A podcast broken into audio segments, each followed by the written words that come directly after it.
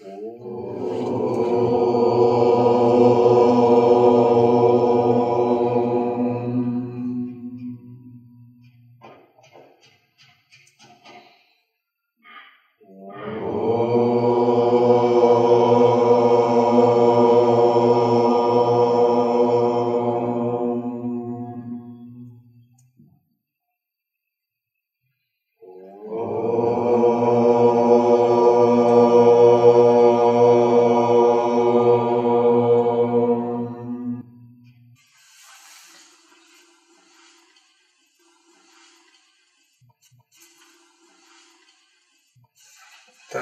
Текст Лайя Амрита Упадеши Чинтамани, освобождающий нектар драгоценных наставлений. Это коренной текст учения Праджни Янтры.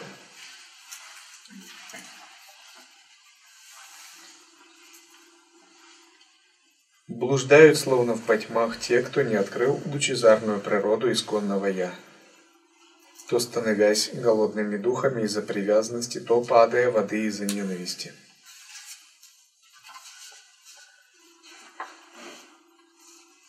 Сансара – мир нечистых элементов, в которых мы живем, называется также миром нечистого кармического видения. То есть сансара – это не тот мир, в котором ну, надо ожидать от него слишком многого.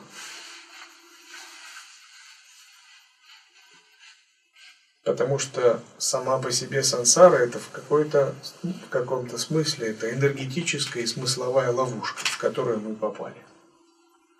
И вместо того, чтобы рассуждать, как добиться счастья в этой ловушке, надо думать о другом. Надо думать, как выбраться из этой ловушки. Это подобно тому, как если вы попали в больницу, вам не нужно думать, как вам лучше устроиться в больнице. Если вы собираетесь болеть всю жизнь и жить в больнице, это глупое поведение. И никто, попав в больницу, не собирается клеить обои и разводить на подоконнике цветы, чтобы подольше остаться в больнице. Он думает, побыстрее бы выбраться отсюда, здесь нечего делать. И когда человек уходит из больницы, ему говорят, ну лучше сюда больше не возвращайся. Ты, конечно, хороший человек, мы тебе рады, но лучше сюда не попадай больше. Потому что каждому понятно, больница это не то место, где надо жить. Или тюрьма, то же самое. И сансара – это такое место, которое является смысловой энергетической воронкой, которая засасывает слабые неопытные души. Души-то по своей природе бессмертны, светоносны, вечны, вездесущи. Но когда у них не хватает мудрости, есть большое любопытство к жизни в материальном мире и недостаток еще опыта, они попадают в такие энергетические воронки. При этом надо понять, что сансара не относится к понятию географии. Когда мы говорим, что мы не хотим жить в сансаре, нам надо покинуть, это не значит, что мы хотим жить где-то на другой планете, в другом измерении и стремимся из этого мира как, бы, как можно быстрее выйти. Надо понять, что сансара – это определенное состояние энергии и ума. Оно не связано с географией. Оно больше связано с состоянием нашего сознания и нашей энергии. Прямо здесь, вот прямо сейчас существует чистое измерение сознания, чистое измерение энергии. Существуют боги, ситхи, но мы не можем их воспринимать, они недоступны Если они себя по желанию не откроют нам, не появятся. Например, я с Пайлотом Бабаджи разговаривал на Кумхамеле, он говорит, да, приходит много ситхов с Гималаев, бессмертных. И некоторые из них приходят войдя в какое-нибудь тело, инкогнито. А некоторые создают иллюзорное тело из пяти элементов на время. Пришли, погуляли, вышли куда-нибудь в укромное место, его растворили и исчезли. Некоторые приходят в своем физическом теле, но это редко. И они живут своей тайной жизнью, они не настроены с кем-то знакомиться. Потому что их жизнь слишком непонятна обычным людям. То же самое в отношении святых, божеств и риши. И наша задача это понять, как покинуть измерение сансары и как войти в чистое просветленное измерение. Измерение сансары характеризуется тем, что грубые элементы здесь проявляются в нечистом состоянии. Именно поэтому человек смертен, испытывает разные желания и страдания. Когда элементы проявляются в чистом состоянии, они находятся в неразрушимой гармонии, и душа, обладая этими элементами, может жить до окончания Вселенной, до Махапралая. Почему же элементы в чистом видении находятся в гармонии? Потому что энергия нераздельна с распахнутым умом, с чистым осознаванием в чистом видении. А в нечистом видении энергия всегда потеряла связь с распахнутым умом, со Всевышним Источником. И тогда энергия развивается по закону кармы. И вот когда мы живем в сансаре, то мы, наше сознание переходит из одного состояния элемента в другое. Создаются разные тела. Например, тело голодного духа, тело асура, тело человека, тело Бога, тело адского существа. И все зависит от того, какой ход мыслей приобретает наше сознание. Наши мысли становятся нашими словами, Наши слова становятся нашими поступками, наши поступки становятся нашей речью, нашими действиями, нашим характером. Наш характер становится нашей личностью, а личность определяет следующий мир, в котором мы рождаемся. И из-за того, что неконтролируемо испускаются мысли и слова, вся эта сансарная бесконечность продолжает вращаться. Но есть возможность прекратить это вращение сансары, зародив осознанность и научившись правильно относиться к мыслям и словам. Правильно означает научившись самоосвобождению, растворению мыслей и слов. И умение растворять мысли и слова – это есть искусство созерцательного присутствия. Мысли и слова обычных людей создают отпечатки в их сознании и они подобны резьбе по камню. То есть то, что вырезано, то на века. Мысли и слова пробужденных, они подобны кругам на воде. Они возникают и расходятся. Они не оставляют никаких отпечатков. Потому что пробужденные ситхи, йоги не живут в мыслях, не живут в концепциях и словах. Они живут в единой сфере, изначальном источнике всего сущего, в атмане и они созерцают атман как свою природу. А мысли, слова являются просто пробужденной игрой. И один сид говорил так, что слова пробужденного, они подобны эх, эху в горах. Они подобны лепету безумца. В том смысле, что он не связан концепциями, не связан мыслями и словами. Это лила, спонтанное проявление энергии. И это возможно, когда мы естественно утверждаемся в недвойственном сознании. А тело, речь, ум, то есть мысли, слова и поступки исходят из этого природного, естественного состояния, спонтанного. Как же постичь естественное состояние? Как стать тем, кого называют брахмаништха, естественно утвержденный в абсолюте? Текст линии передачи говорит следующее. Чтобы постичь естественное состояние, тело и ум пусть пребывают расслабленными. Оставайся естественно свободным, не усердствуя даже в расслаблении. Мы должны научиться расслабляться психологически, энергетически и физически. Когда мы расслаблены, возможно зарождение, открытие в себе изначального пространства. Но когда мы напряжены, когда мы одержимы действием, когда мы одержимы будущим или прошлым, мы никогда не можем быть в настоящем и никогда не можем расслабиться, быть утонченными, чувствующими, осознающими. Всякое напряжение есть признак того, что у нас есть некая спазмированность в каналах, некая фиксация в уме, некий зажим, некое цепляние за что-либо. Но в просветленном состоянии нет никаких фобий, никаких комплексов, никаких острых углов, никаких скелетов в шкафу, никаких темных состояний. Это полностью чистое, свободно плывущее пространство сознания. И иногда вы замечали, что вы разговариваете с человеком, и он нормальный человек, но внезапно вы как бы случайно задеваете в, нем какую-то струнку, какое-то его больное место – и внезапно видите, что за секунду человек меняется, и он яростно начинает что-то доказывать, отстаивать или ругаться. То есть вы нашли какую-то кнопку, красную кнопку в его сознании. И эта кнопка вызывает очень много страданий, каких-то негативных воспоминаний, отпечатков. Но просветленное состояние означает, что у вас больше нет никаких тревожных кнопок. У вас нет углов острых. У вас нет фобий, нет комплексов, нет вообще за что ваше сознание можно было бы как-то зацепить. Потому что ваше сознание естественно танцует, оно естественно играет, оно очень легкое, свободное, не связано ни с именем, ни с формой, ни с чем материальным. Оно отделилось от всего грубого, даже если вы действуете в этом мире.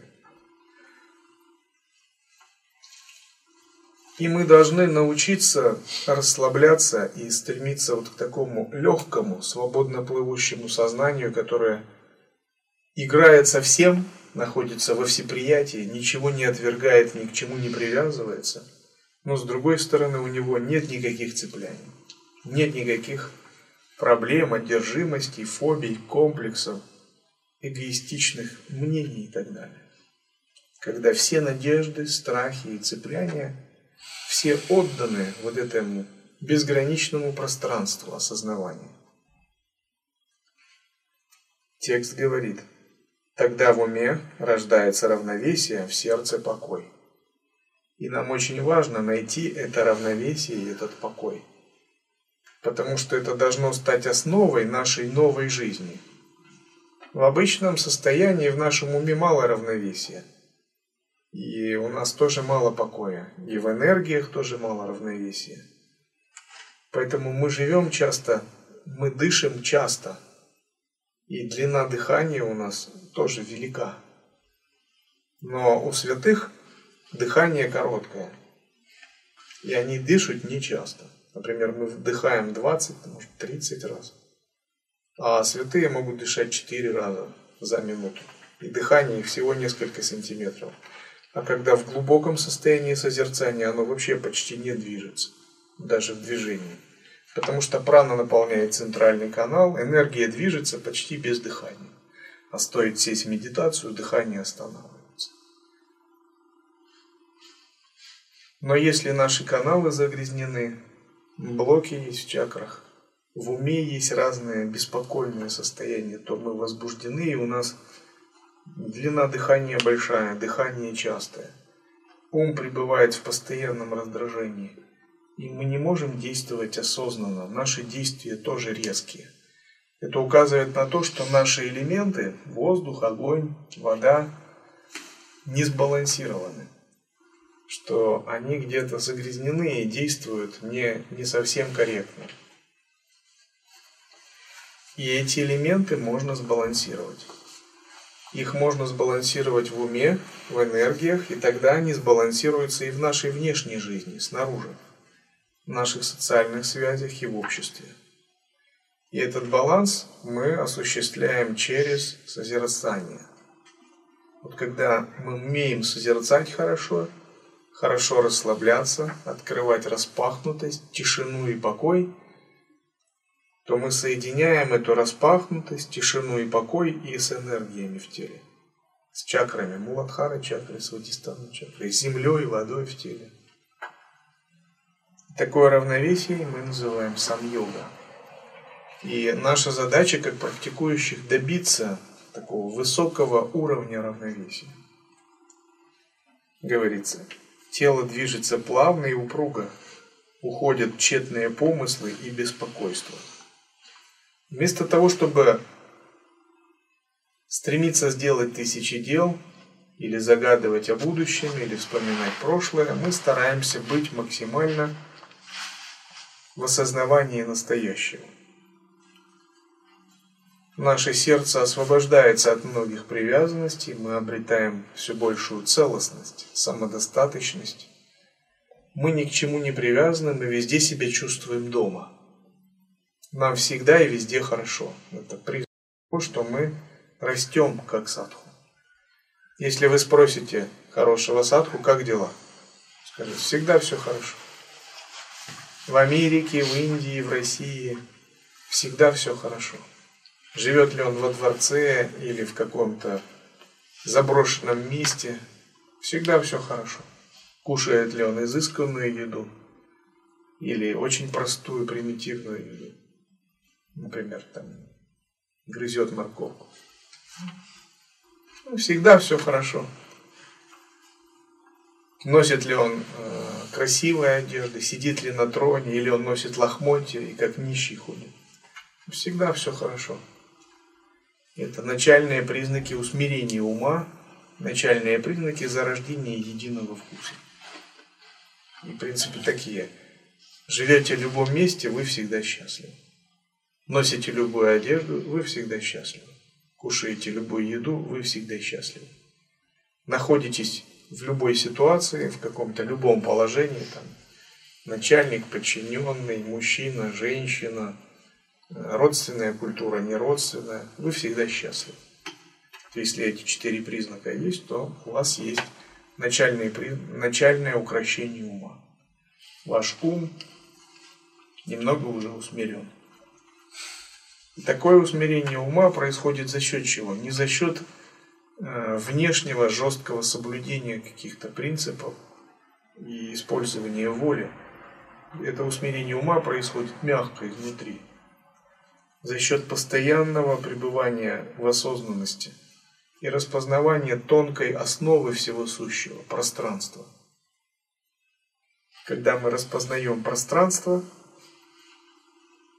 мы понимаем, что это пространство и есть то, с помощью чего мы подбираем ключи к Богу. Это и есть лик Бога, на который нам надо ориентироваться. С другой стороны, Само это пространство является тонкой основой для нашей энергии, для пяти элементов. Оно является как бы тонкой подкладкой жизни во всех ситуациях. Если мы ее распознаем, то это открывает нам способность управлять ситуациями, как-то гармонизировать их. Поэтому говорится, созерцая все, с чем имеешь дело, Объединяй с пониманием беспредельной пустоты, чистым Я, непостижимым и бесконечным. Когда мы объединяем все, с чем имеем дело, с пониманием беспредельной пустоты, это называют принцип интеграции. Возможно, если у вас нет хорошего опыта созерцания, вам трудно понять, о чем речь. И есть большая такая как бы опасность использовать слово интеграция не по назначению. Когда это слово, ну, как бы делают таким модным. Я пошел в ресторан, синтегрировался. Вкусная еда. Интеграция есть гораздо большее, чем простая какая-то открытость чему-то новому. На самом деле интеграция это термин, указывающий на глубокую погруженность в присутствие, естественное состояние распознавания пустотной основы как ума, так и объектов. Когда внутреннее и внешнее пространство смешиваются, и мы распознаем единую основу, внутреннего и внешнего. И мы довольно прочно утвердились в этой единой основе. И тогда следующий этап когда мы распахиваем свои глаза, уши, мы раскрываемся слышимому, видимому, осязаемому, обоняемому и позволяем себе естественно открыто чувствовать. И на фоне этого чувствования мы все равно пребываем в этой недвойственной пустотности вне субъекта объекта. И с одной стороны мы созерцаем недвойственное осознавание, а с другой стороны мы все видим, чувствуем, обоняем, осязаем и слышим. То есть есть энергия, есть движение энергии в теле. Мы ничего не подавляем, ничего не зажимаем. Мы открыты всему. И вот, вот это естественное восприятие, оно как бы пробуждает большую энергию, и это движение энергии как бы оплодотворяет наше созерцание. То есть наше осознавание пустоты только расцветает от этого, потому что есть э, свежая циркуляция энергии ветром по каналам. Нет затухания, нет тусклости в сознании. И вот интеграция означает вот этот процесс, когда есть распахнутый ум и свежее восприятие в движении. И на фоне созерцания мы воспринимаем что-либо, но при этом мы не теряемся в восприятии. А мы пребываем в глубоком состоянии осознанности. И тогда восприятие подобно дровам в костер. И вот тогда происходит тонкий процесс, называемый э, ягья, внутреннее жертвоприношение. И тот, кому делается это жертвоприношение, это осознавание. А жрецами здесь, на яге, являются органы чувств. Глаза, уши, рот, нос, восприятие. А дары, которые подносятся в этой махаяге, это все, все воспринимаемые объекты. Все видимое, слышимое и так далее. И тогда божества органов чувств получают подношение в виде внешних объектов. А изначальное центральное божество на этой яге – это сущностная пустотная основа – атман. То есть интеграция – это совершение такой маха-яги. А ягья шала и кунда – это наше тело. Ягья шала – это место, где делается ритуал яги. Ну а кунда – это центральный канал. Поскольку все энергии в конечном счете – взаимодействия через органы чувств, через чакры поступают в этот центральный канал. И, допустим, если я нахожусь в состоянии отвлечения, неосознанности, я бессознательно выхожу утром, смотрю в Дивиалоке, передо мной тайга, небо. Такого неба, как в Дивиалоке, такого серого цвета никогда нигде не найдешь. Серого и голубого. Солнце, я восхищаюсь, думаю, вот здорово, какой прекрасный вид. У меня радость. Но если я не осознан, то эта радость происходит из внешних объектов. От солнца, от тайги и от неба. И я потакаю тонкой привязанности, и у меня есть тонкое цепляние. Моя радость обусловлена этим. И, в общем, я выстраиваю себе путь, как переродиться Богом сансары. То есть боги сансары поглощены такой утонченной радостью постоянно. Такой постоянной тхьянь. Есть такие люди иногда, может быть, музыканты, художники. Они, такие.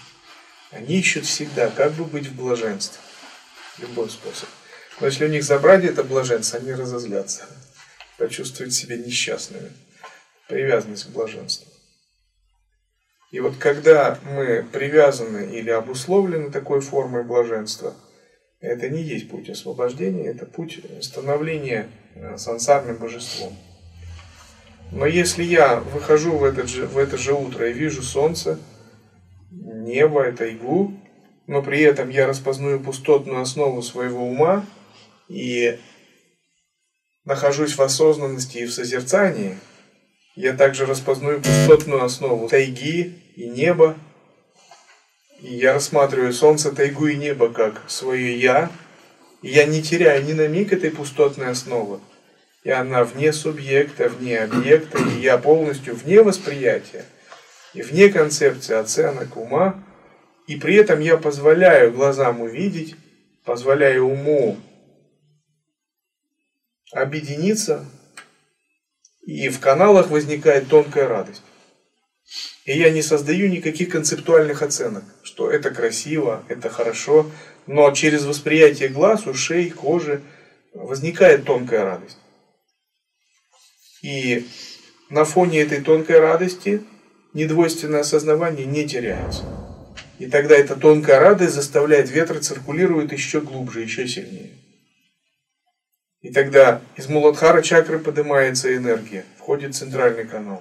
Сахасрара чакра наполняется, и сознание еще более расширяется. И вот это можно назвать интеграцией. Но в уме нет никаких концепций, в душе нет никаких привязанностей, оценок, суждений.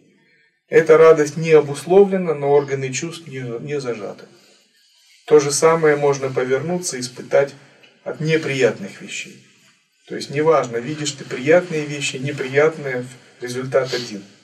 Энергия будет двигаться по центральному каналу, сахасрара чакра наполняться, а распознавание, безупречное распознавание естественного пространства, пустоты, естественной основы никуда не прекратится. Вот это можно назвать интеграцией. И об этом говорят эти строки. И важно этот момент понять, поскольку он тонкий. Не замораживай сознание, делая его невосприимчивым или тупым. Также не будь сверхчувствительным и изнеженным. Созерцая, давай присутствию набирать силу и ясность. Укореняйся в ситуациях и ходьбе. Не будь подвешенным в пустоте мы должны расшифровать эти строки и на своем опыте прожить их буквально, чтобы стать хорошими мастерами созерцания. Например, укоренение при ходьбе. У всех у нас есть красная и белая сущность.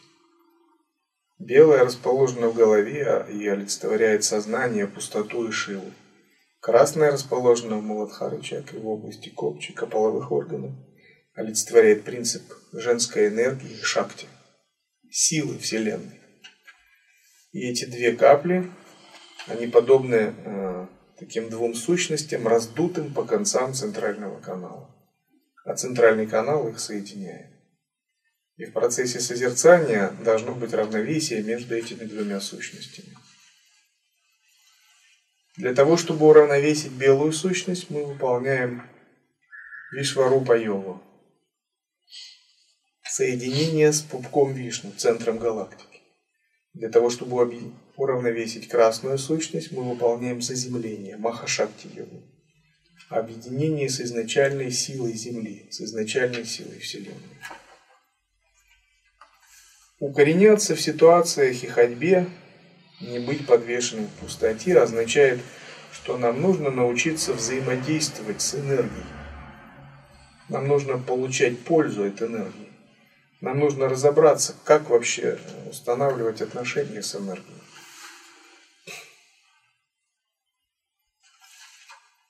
Например, есть сексуальная энергия. И все человеческие отношения строятся на этой энергии. Семья, пол и так далее. Но если мы подумаем, что является основой сексуальной энергии, и на самом деле – человек с помощью этой энергии, он ищет не другого человека. Другому человеку нужна в конечном счете не женщина, не мужчина, а чувство блаженства, которое возникает в теле. Чувство блаженства и расширение сознания, которое сопровождает это чувство блаженства. Но так получилось, что его память ориентирована на мужчину или женщину, но это только память. Например, у животных есть память о том же, только она настроена на животных.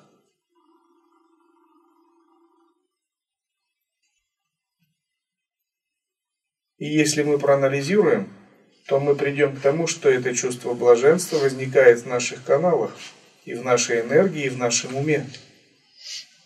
И если бы мы научились испытывать это блаженство и расширение сознания без внешних объектов, мы были бы йогами. Но пока мы, если мы не йоги, то нам нужно что-то внешнее.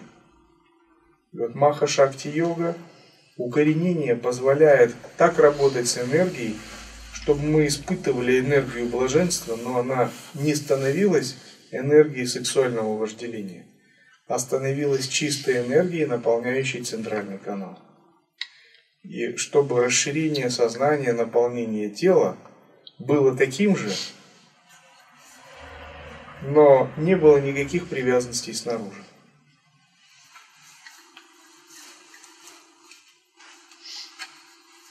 Пойми, быть расслабленным не значит предаваться бездействию или праздности. Бездействие и недеяние – это разные вещи. Бездействие означает отказ от действия. Недеяние – это другое.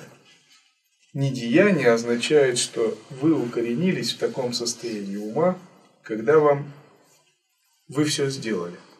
Когда вы можете сказать, мне никуда не надо спешить. Я все сделал. Я могу пребывать, позволить себе роскошь, пребывать в настоящем моменте. Наслаждаться настоящим моментом. Я могу позволить себе роскошь созерцать вечность. Например, очень многие люди суетятся, зарабатывают деньги и так далее. Их умы беспокойны постоянно. И они мечтают, вот заработаю и где-то вот поеду куда-то и буду наслаждаться тем, что не буду ничего делать. А есть йог, который сидит на берегу ручья и уже наслаждается этим всю жизнь. Саньясин сидел под деревом, и один человек в Индии подошел к нему и сказал – Почему бы тебе э, не пойти и не заработать денег, не вспахать поле, там, не сделать что-то? Тут сказал, а зачем? Ну, потом построишь дом, заведешь семью, жену, и у тебя будет э, хорошая материальная основа. Я сказал, а зачем? Ну, потом сядешь и будешь ничего не делать и наслаждаться. Так я и сейчас сижу, ничего не делаю и наслаждаюсь. Вот недеяние означает, что мы способны пребывать в ананде. Когда у нас нет погони за действием, мы больше не одержимы действием, нет чувства делателя, картритва будхи. Нет делателя и нет привязанности к результатам деяний. Мы внутри себя нашли чистое пространство, в котором мы можем полностью отпустить себя, расслабиться вне действий.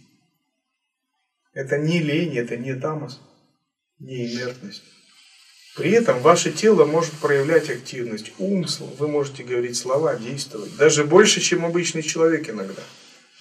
Но это не обычная обусловленно мотивированная деятельность.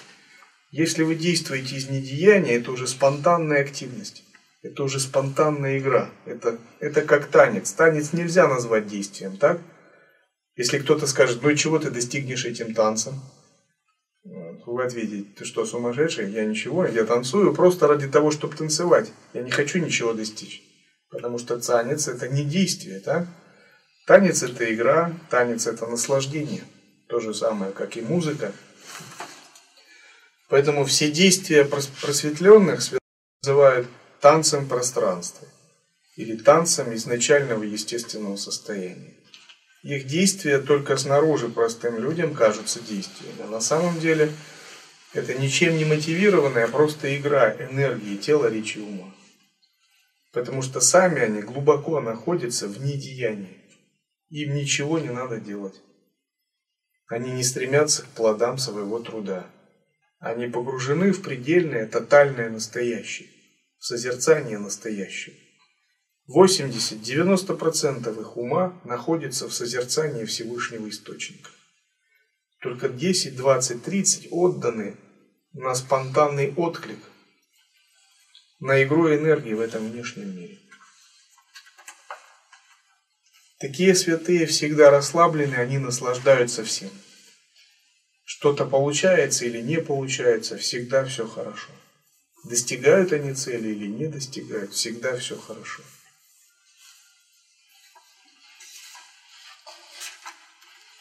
Вступить на путь недеяния не означает отказаться от действий или практики. И когда мы стараемся утвердиться в недеянии, в созерцательном недеянии, учимся расслабляться, отпускать свой ум, быть в настоящем, мы идем к такой точке, которая называется точка вхождения в великое недеяние. Принятие решения о вхождении в великое недеяние. То есть наступает такой момент, когда мы принимаем такое решение. Я все время буду в Боге. Я все время буду в недеятельном созерцании. Я все сделал, мне ничего не нужно делать. Если и будет что-то происходить спонтанно, то оно будет происходить из природы ума. Я свободен от стремлений, надежд и страхов вовне. Я пребываю в осознанности. Но такое недеяние не означает, что мы отказываемся от действий. Всему, что положено по прарабдха-карме, мы позволяем происходить. Но уже нет нашей эгоистичной мотивации, нет чувства делателя. Надо понять это. Быть в естественности не означает пребывать в лени и тупости. И войти в недеяние не означает отказаться от практики. Там асан, пранаям, мантр, визуализации, коллективной практики и так далее. Если вы как бы займете какую-то негативную позицию, это тоже будет ошибка. Скорее это означает, что нам надо изменить отношение к практике. Если мы делаем практику из состояния недеяния, это уже другое отношение вообще в принципе к практике. Это отношение как к игре, как к спонтанной манифестации. Когда мы не одержимы методом, чтобы получить от метода что-то. Потому что бывает мы становимся одержимы методом, и мы хотим получить от практики результат, и впадаем из-за этого в сильную двойственность, сильное цепляние, создаем новые надежды, страхи и уходим еще дальше от естественного состояния. Но объединять недеяние с методом – это тот подход, который нам предлагают святые. И это самый лучший подход. Это означает, что пребывая в недеянии, мы можем делать асаны, пранаямы. Но мы теперь не стремимся выжить из них и получить какой-то результат. А мы наслаждаемся самим процессом. И мы входим все глубже в присутствие. Мы делаем визуализацию, читаем мантры, делаем призывания, медитируем. Но фоном для всего этого является недеяние. И это недеяние оплодотворяет все методы, что мы делаем, и методы как раз расцветают. По-настоящему мы начинаем только понимать суть метода. Быть спонтанным не означает вести себя как шут или безумец. Пусть внимательно выполняются любые действия и ведется практика. О таком говорят легкость, как у ваты, плавность, как у кошки, упругость, как у молодого бамбука. Часто о мудрецах или мастерах говорят, что они подобны куску алмаза, завернутому в вату. Они мягкие снаружи, но внутри у них есть очень мощная основа. Алмаз – один из самых крепких материалов.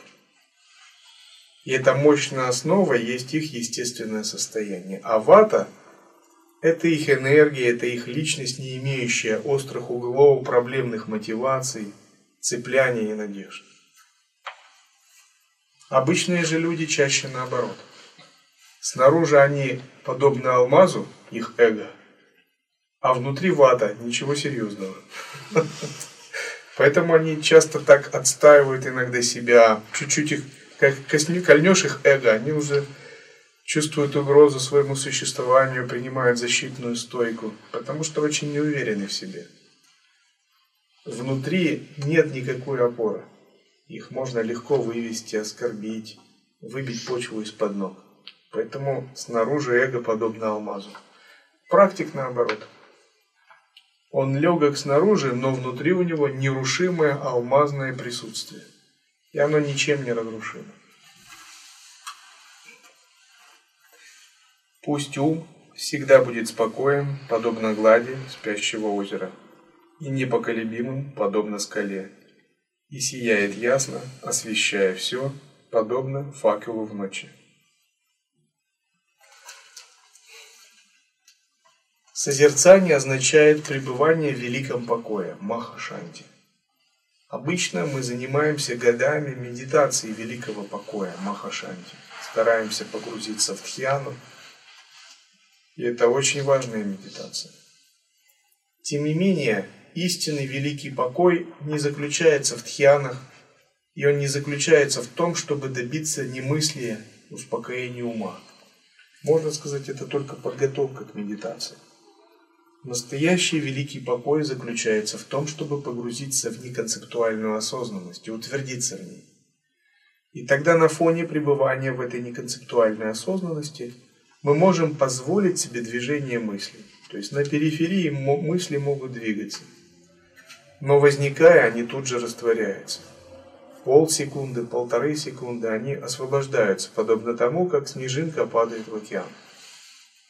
Мы не замораживаем мышление, мы не отказываемся от игры в концепции, но теперь это просто игра. Мы больше не одержимы, не обусловлены концепциями. Потому что дух наш, сущность наша пребывает за концепциями, вовне концептуальном. А концепции теперь используются как функция, они двигаются на периферии и растворяются. Например, хорошему практику достаточно доли секунды, чтобы мысли растворились. Но если практик не нашел фундаментальную природу своего «я», то его концепции могут быть две недели, три недели. Потом он вспоминает, о, я забылся, а их надо растворять. Или несколько часов, и он может их крутить долгое время. Но для хорошего практика не существует такой проблемы, как крутить концепции. Они полностью управляемы. Потому что ум полностью подчинен этому царю единой основе. И тогда ум непоколебим, подобно горе или подобно скале. Есть глубокая утвержденность в этой фундаментальной основе. И эта фундаментальная основа, исконная мудрость, праджняна, сахаджа татва, она постепенно начинает сиять, освещая все, все внутреннее или все внешнее. Такое сияние мы называем атмаспхурана, сияние высшего Я. Оно уподобляется факелу в ночи, который рассеивает тьму неведения. И ночь вокруг нас – это аджняна, неведение. Но атмаспхурана, сияние высшего Я, оно постоянно сияет и рассеивает.